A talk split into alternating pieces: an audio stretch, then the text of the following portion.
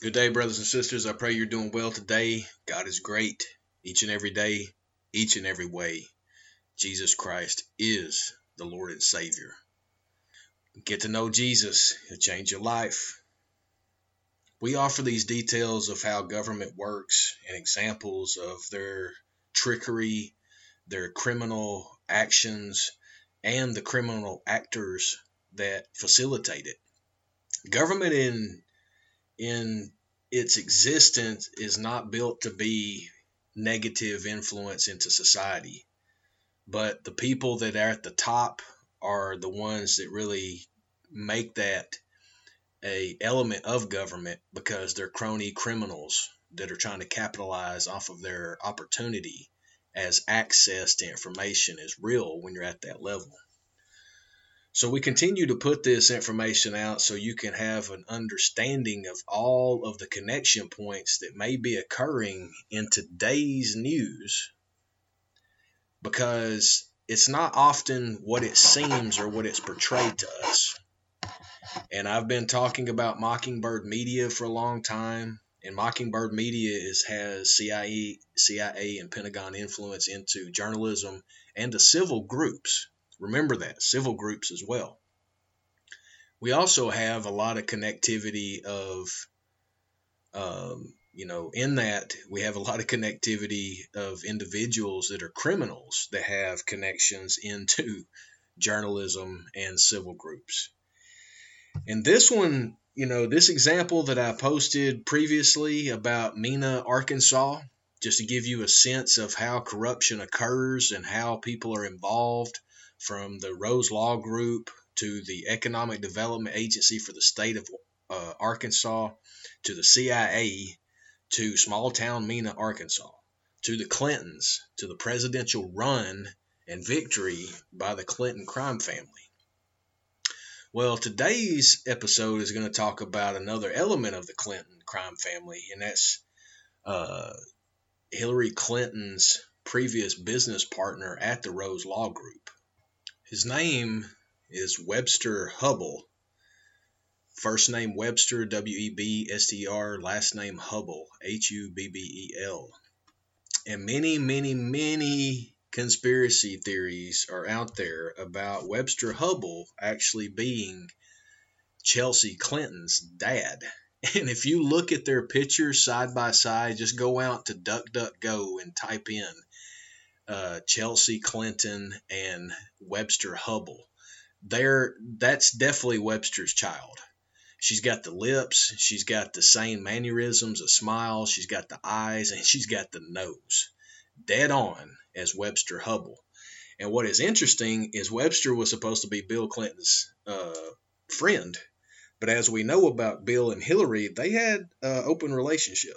So it's very likely in my personal opinion, Webster Hubbell is uh, Chelsea Clinton's dad.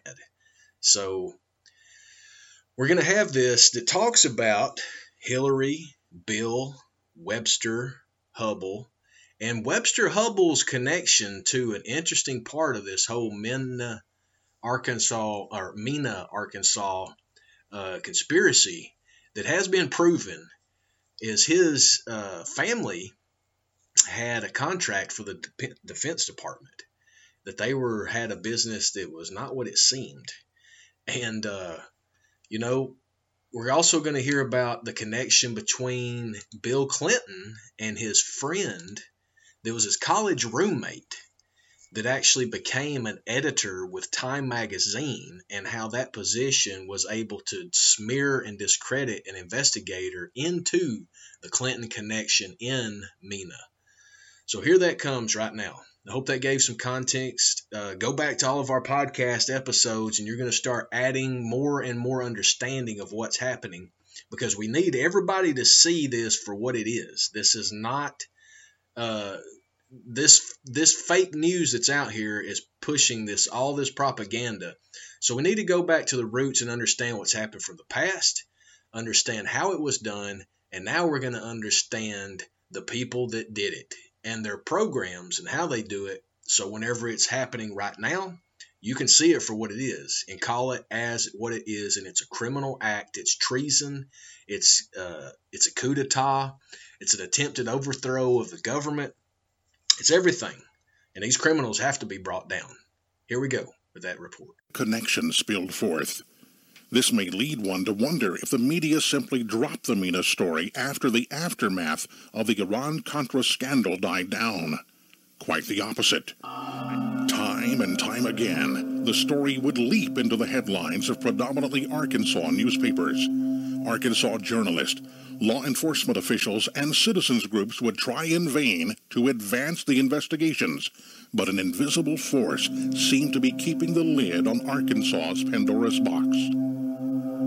Then, in 1992, during the presidential campaign, after the name of Bill Clinton was thrust into the mainstream media, a renewed interest in Mena surfaced as throngs of journalists rushed to Little Rock to investigate the obscure young governor who was seeking the Democratic Party's nomination.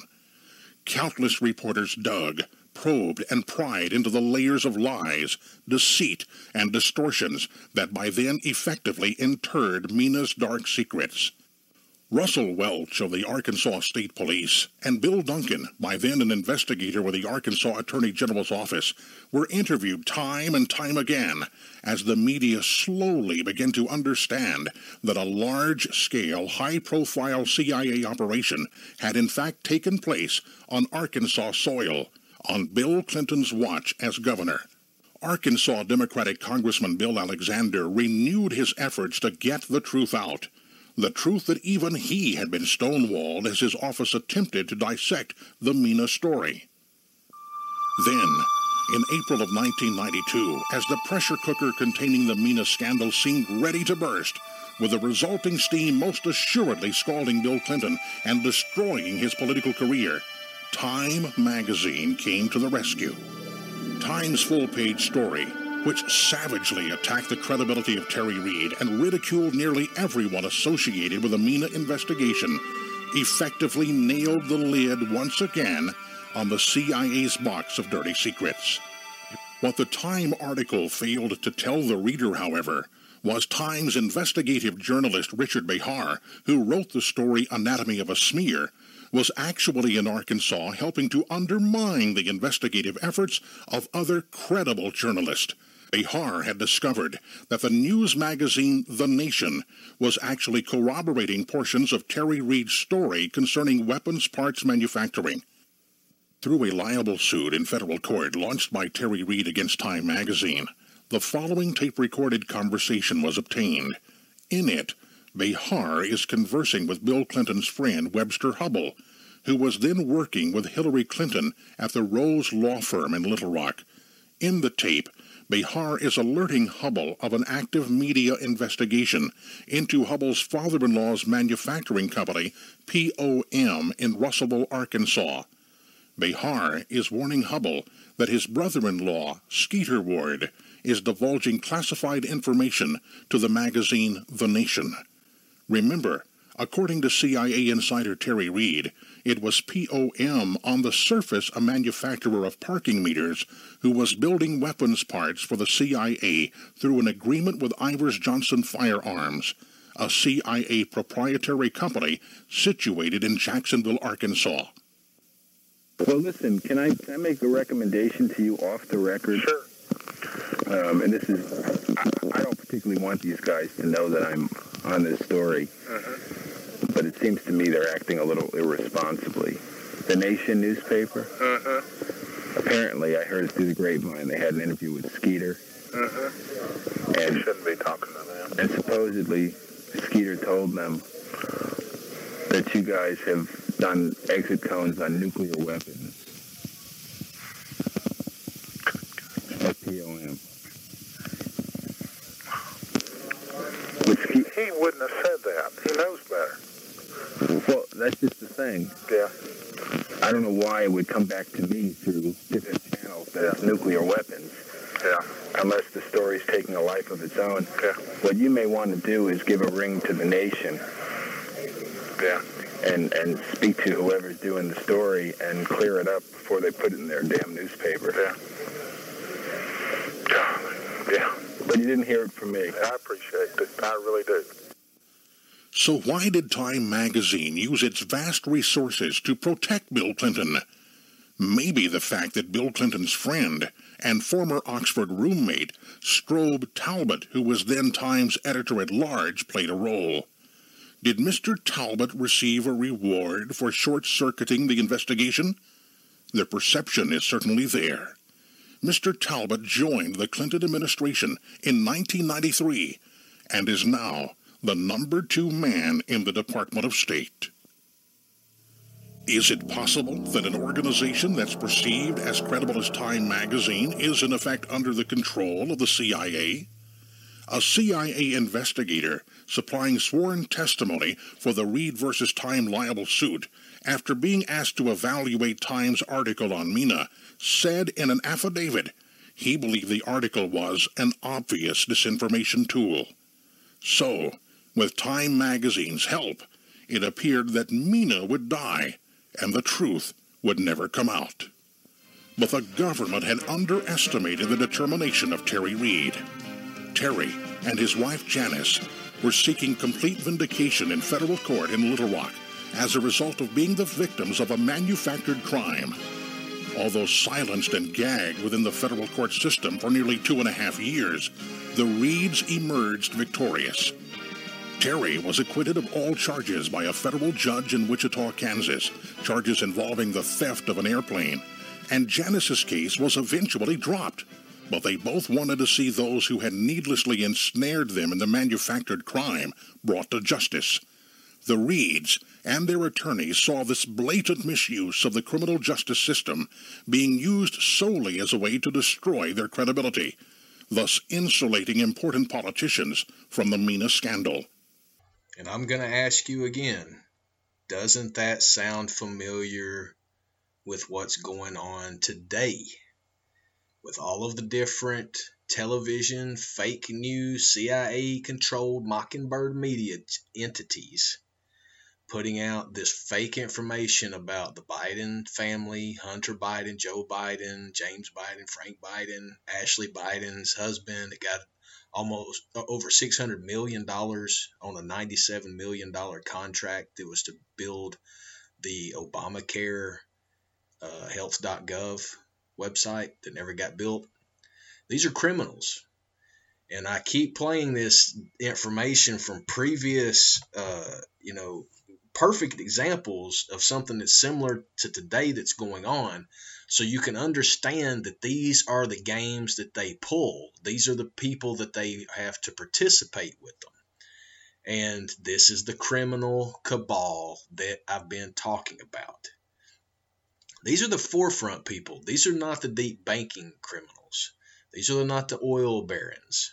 These are not the bureaucrats in DC and in the Pentagon. These are not the you know heir families that are from Europe that are manipulating everything. But it gives you a sense of who it is. And when you take and look at that big web of the interconnections, you start understanding where this piece plays. That's part of the dot collecting that you have to do in order to know the truth, as the truth will make you free. John 8:32 in the Bible. Read it understand where it comes from and understand why we say it all the time because the truth will make you free. John 8:32 okay. Trying to get you to understand these things that you may not and to look at the world in a different way. Look at it honestly. Don't look at it gullibly. Don't look at it through rose tinted glasses look at it for what it is and understand it so you can get the audacity and the gumption and the courage up to change it. Because we are not slaves. We are free people free indeed. But we have to assert that freedom so these criminals will not continue to do what they've done. Because they have lived without accountability or repercussions and that has to end today Go on the offensive, Patriots. It's time. This is Neo 420 Talks, the podcast, speaking truth against the lies.